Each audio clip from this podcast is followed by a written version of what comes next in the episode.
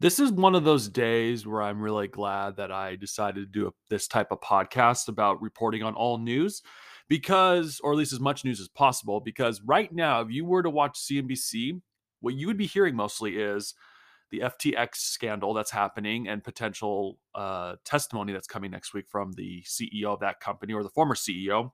You're going to hear about inflation numbers and how things are looking better. And then you're also hearing about how they believe a recession's coming.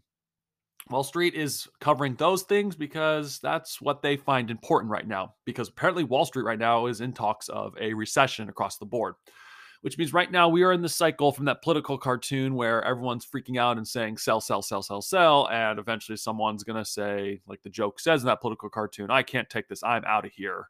And here eventually turns into buy or whatever it is, right? Or like I have a really good idea, I guess was no, no, the, the, the cartoon shows a guy saying there's a really good investment tip, and the tip turns into buy. But now we're in that cycle right now. But there's news that is not being reported by CNBC, and we'll report with they're they're reporting it in the news articles like we talk about here on this podcast, but they're not talking about on their actual channel. So some news that we'll talk about today. There's a merger happening between a co- grocery delivery companies, two of them, in fact and what that means for the grocery market going forward. Okay. Now, Wal- there's also news too, and from CNBC too, that Walmart is backing up a fintech startup, and what does that mean for Walmart going forward as well? Then we have some news which I find hilarious from the marijuana industry. Apparently, slows are uh, not slows. Sales are slowing down pre-pandemic, which is a very funny thing to think about. Okay. Then we have some news from the GM battery plant workers they have voted to unionize with UAW, which is a big step towards the production of EVs in the making. What does that mean for the car industry going forward?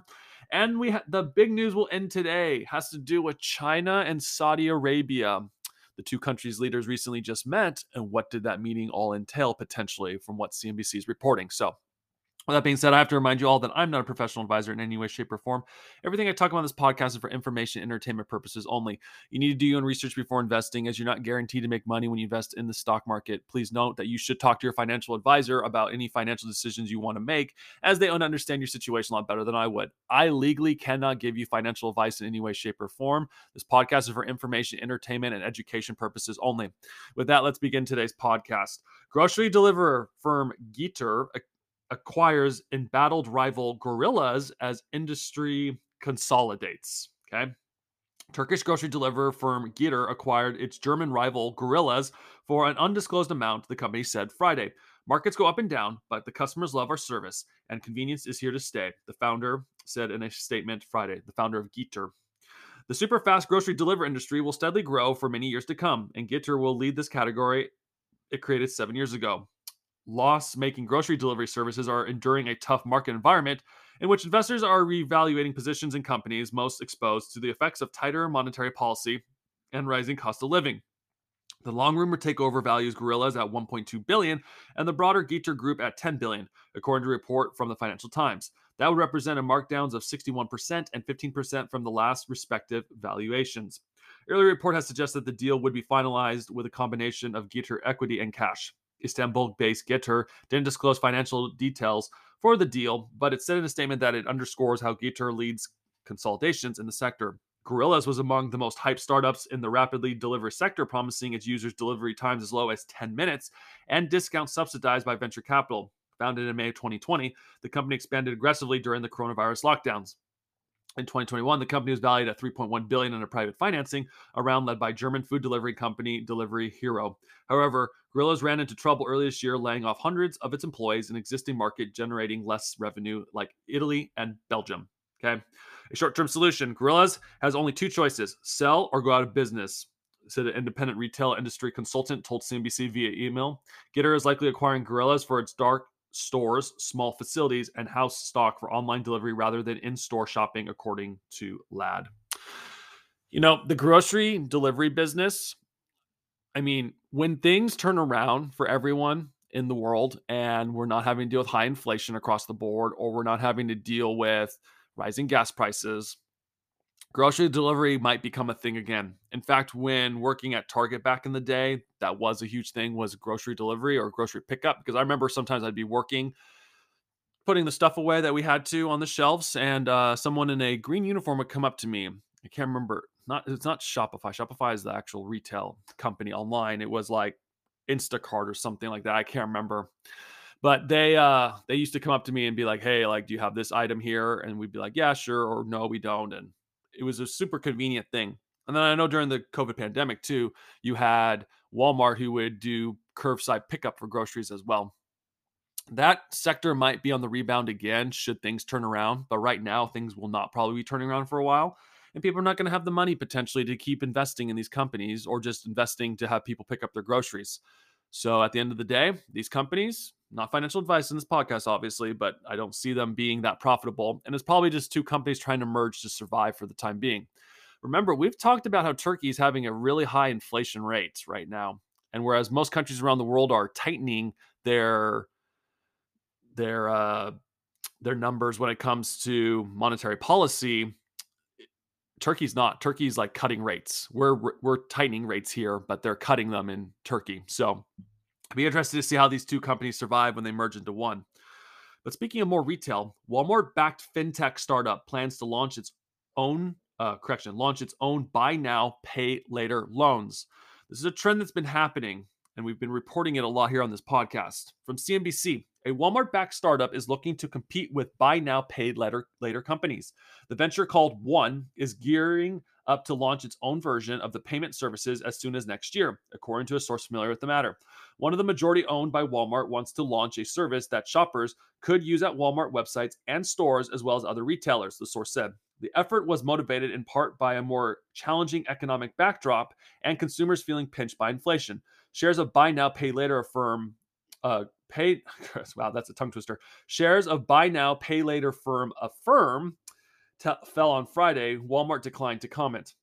One is breaking into the ground payments payment services category as monthly retail sales numbers continue to rise but some americans show sign of strain from inflation driving up price of food housing and more. Those stretched wallets could fuel consumers interest in paying for purchases in other ways Buy now, pay later allows customers to gradually pay off a purchase with fixed monthly payments along with interest. Retailer executives, including Walmart CEO Doug McMillon, have spoken about wealthier customers feeling the pinch by inflation. About 75% of retailers' market share gain in grocery have come from households that make more than 100,000 in the past two quarters. In a CNBC interview this week, McMillon said customers are feeling stressed. "Quote: We've got some customers who are more budget conscious than uh, that have been under inflation pressures now for months, he told CNBC Squawk Box. That sustainable pressure in some categories, I think, is something customers are having to deal with as we approach Christmas.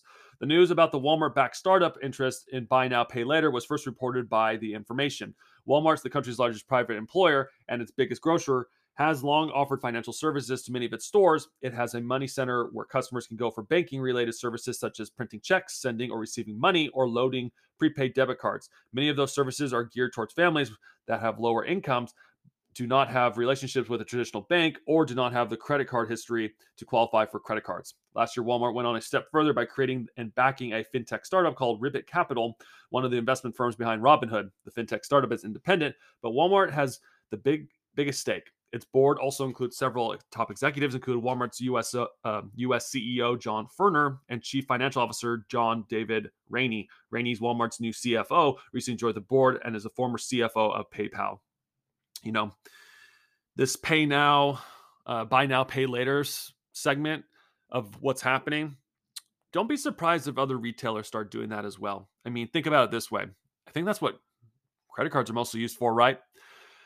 But it seems like that's going to be the new trend coming in, which means we are going to see a society soon that could be racked in debt like crazy soon. Okay. Think about this way you go to Target, and when you're at Target, they always try to get you to buy their Target red cards because it helps with being able to pay for groceries at discount rates sometimes. And Target, for instance, I mean, I always looked at it, at least when I worked there, as a credit card system in some way, shape, or form. I mean, you're using Target's credit card at a Target store, and then you have to pay interest on that in the long run if you don't pay it off in full, obviously. Okay. Remember, companies like Apple too did the exact same thing with their own thing called the Apple Card. Okay. I wouldn't be surprised soon if Walmart ends up trying to consider buying out this company so that Walmart could technically get into the paying more of the paying services as well. Walmart continues to grow.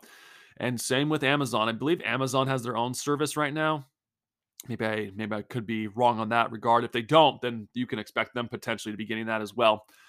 But this the system of buy now, pay later, that's going to be here for a while. It's going to be a trend for a while. And I wouldn't be surprised if one day we're going to start seeing videos on YouTube or on Discovery Channel, or not, maybe not even Discovery, but just any TV station you would watch where they're going to be like, I was a buy now, pay later customer, and now I'm feeling the pressures of debt in my life. New TV series in the making, people. Just be on the lookout for that. Continuing on, in this article I find hilarious. okay.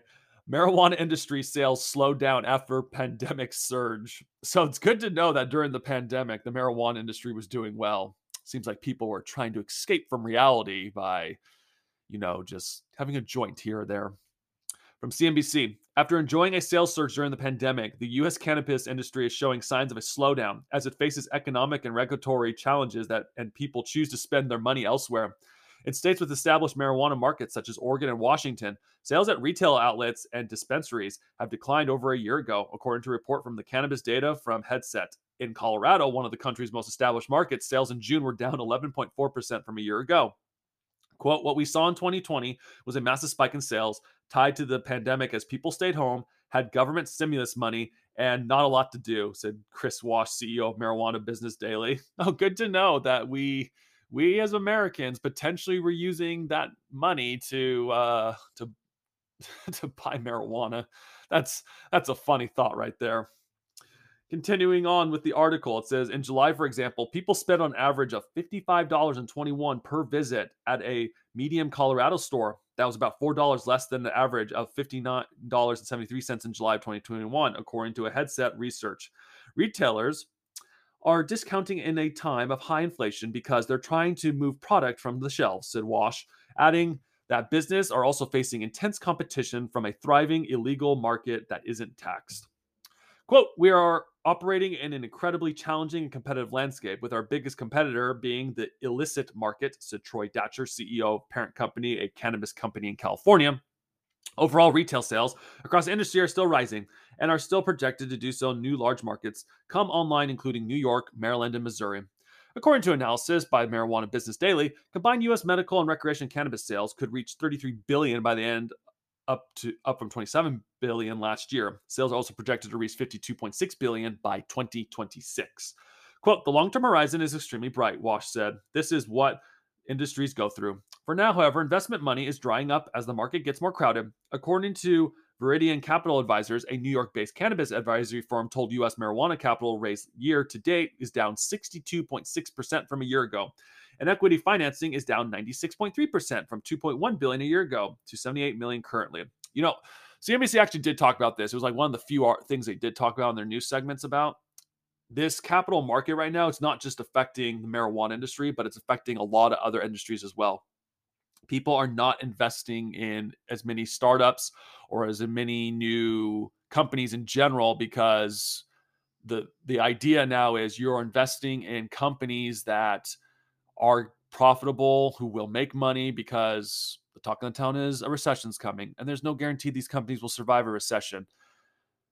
I somewhat beg to differ. I think companies that can survive a recession like this, those are companies that are going to be around for a while. Just my opinion, not financial advice. Continuing on, says part of the problem, expert says that investors are tired of waiting for federal regulation. Oh, oh, oh, the federal regulation excuse. Continue on, says the lack of federal regulation means cannabis business in states where recreational sales are legal still can't access traditional banking services or institutional capital. A congressional bill called the Secure and Fair Enforcement Banking Act, or SAFE, would lift such restrictions but hasn't made it through the Senate despite passing in the House several times. Quote, a lot of investors have had jumped in and under the assumption that there would be some movement at the federal level to either reschedule the drug or pass a short of banking legislation, said Matt Hawkins, founder of Entourage Effective Capital, a cannabis investment firm. It's funny how Wall Street's waiting on the government to get this done. Government can't move a lot fast. They don't move at all, okay? In fact, like let's put it this way. as I, I, believe I've said this in past podcasts too, by the time you get the government to make a law about making something illegal, a business will already have figured out how to get around it. Okay, to take taxes for instance, right? Okay, if Joe Biden were to come out today and say we're going to tax, well, let's just use the oil companies because he always blames oil companies and stuff. Let's say he were to say we're going to tax oil companies so that they pay their fair share. Okay, an oil company would sit there and say, hmm, what are the chances that this bill gets passed? and they'll look into all the scenarios. And by the time they realize, hey, we might be losing money if we don't move soon, they'll end up moving some of their their their money overseas some way somehow, or they'll just say, hey, uh, we uh, we don't want to have to pay these taxes, so we're going to throw it on to the investors in some way, shape, or form, or something like that along those lines, I guess. But I mean, it's just funny that Wall Street was banking on the fact that the federal government get things done. Federal government moves slow in a lot of stuff. Okay, it's not good. Might not happen anytime soon, but they might have to one day. Just when that day comes is unknown right now. I mean, it's it's being legalized at the state level, so it's only a matter of time before the federal level it gets involved. Continuing on, it says GM battery plant workers vote to unionize with UAW, a key win for labor as industry and dis- correction as industry shifts to EVs. CNBC Detroit. Workers at a General Motors joint venture battery plant in Northeast Ohio overwhelmingly voted in favor of representation with United Auto Workers, the union said early Friday. The vote was being closely watched as such battery plants are viewed as critical for automakers to transition from traditional vehicles with internal combustion engines to all electric cars and trucks. Several other multi billion dollar plants from GM and other automakers are under construction in the US. The, the the the count was 710 votes in support of UAW, representation 16 against and one was void. The National Labor Relations Board, which is overseeing the election, confirmed the results. Buoyed by a national labor movement and the Biden administration's pro union comments, labor and industry experts largely expect workers at the Warren, Ohio plant to uh, correction, the plant of Ultimated Cells LLC to join venture between GM and LG Energy Solutions to vote in support of a UAW's representation. Quote, our entire union welcomes our latest members from Ultium. UAW President Ray Curry said in a release. As the auto industry transitions to electric vehicles, new workers entering the auto sector at plants like Ultium are thinking about their value and worth. This vote shows that they want to be part of maintaining the high standards and wages that UAW members have built in the auto industry. The, organiz- the organizing vote comes after Ultium declined to recognize the union through the ex- uh, ex- expedited organizing process called card checks, despite comments from GM CEO Mary Barra expressing support for the rights for employees to unionize. Ultium, in a statement Friday, said it, it respects the decision of our Ohio workers supporting representations by the UAW. We look forward to a positive working relationship with UAW. You know, there was an article, and we were going to talk about it here in this podcast, but then we realized we had another more important article to talk about that actually talked about there was a map that was showing all the Starbucks that were starting to unionize within, or at least we're going to vote for unionization in the United States. Unions are on the rise right now. They are in some way, shape, or form. I mean, the auto industry makes sense. I mean, you're dealing with heavy machinery, and sometimes that machinery could affect your uh, capability of working in the future, should you not be careful. But in the retail sector, it seems like more unions are going to start popping up in the retail sector in time. It's the new transition that's happening. It also makes me wonder too how much longer until uh, these companies realize that maybe they don't want unions and that they want to be able to start being able to get more innovation within the industry.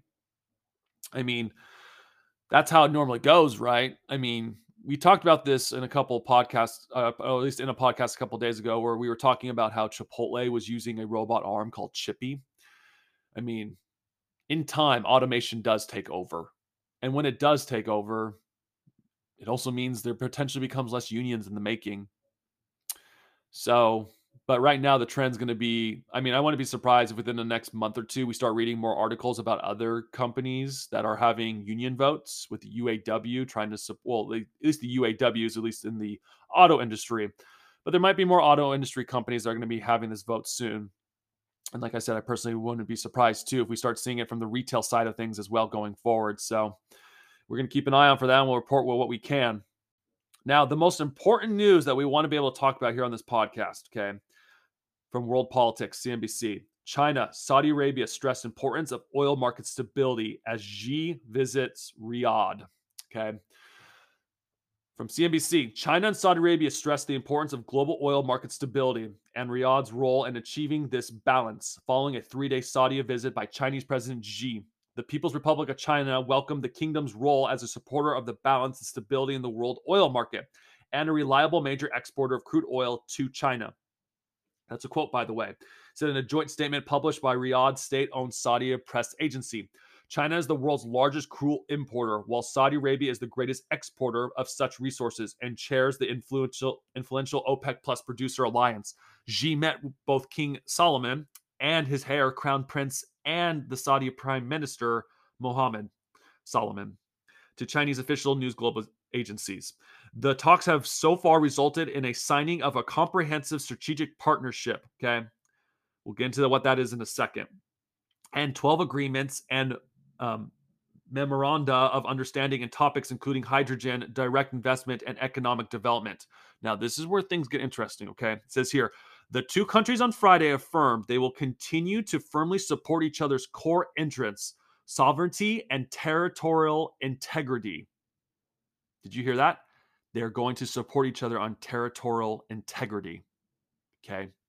Continuing on, it says further pledging joint cooperation to ensure the peaceful nature of Iran's nuclear program and urging Tehran's cooperation with the International Atomic Energy Agency. The Chinese head of state has extended an invitation for King Salman to visit China at a mutual convenient time, the statement said.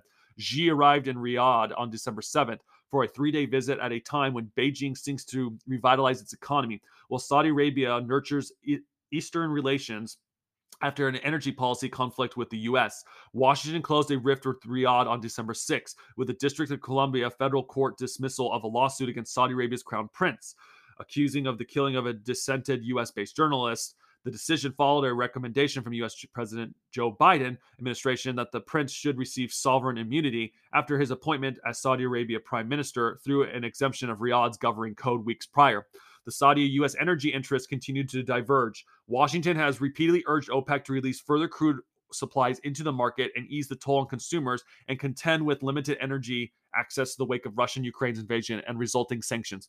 The OPEC Plus October decision to reduce production quotas by 2 million barrels per day starting in November, which was upheld on December 4th, led to a brief war of words between US and Saudi officials. The timeline of Chinese economic rebound frames the demand outlook in the crude markets, which remain rattled by concerns over broader global appetite for transport fuels amid mounting inflation rates and recessionary signals. On the supply side, energy markets await further clarity on the Russian production impact of the EU ban that came in force on December 5th. Alongside its implementation was a program by the G7 largest global economics that seek to facilitate shipping and transport services for non-G7 Russian purchases transactions under a price cap. Okay. We live in some interesting times and potential scary times as well. Okay.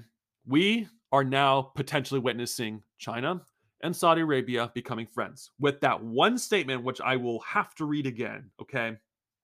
Where it says they will continue to firmly support each other's core interests, sovereignty, and territor- territorial integrity Furging, further pledging joint cooperation to ensure the peaceful nature of Iran's nuclear program and urging Tehran's cooperation with the International Atomic Energy Agency. There is a chance, and I, I mentioned this in yesterday's podcast, I believe. Yesterday, we reported that I believe it was Saudi Arabia was having a surplus for the first time in 10 years. And I had said in yesterday's podcast that if China were to reopen its economy, the demand for oil would increase even more because there's not enough in the market currently right now, at least to my understanding. Could be wrong, but I don't think there is. With China's economy opening up, Saudi Arabia is going to continue to make more money in the long run. Okay. This could be disastrous for people who have to go to the gas pump, potentially. Okay.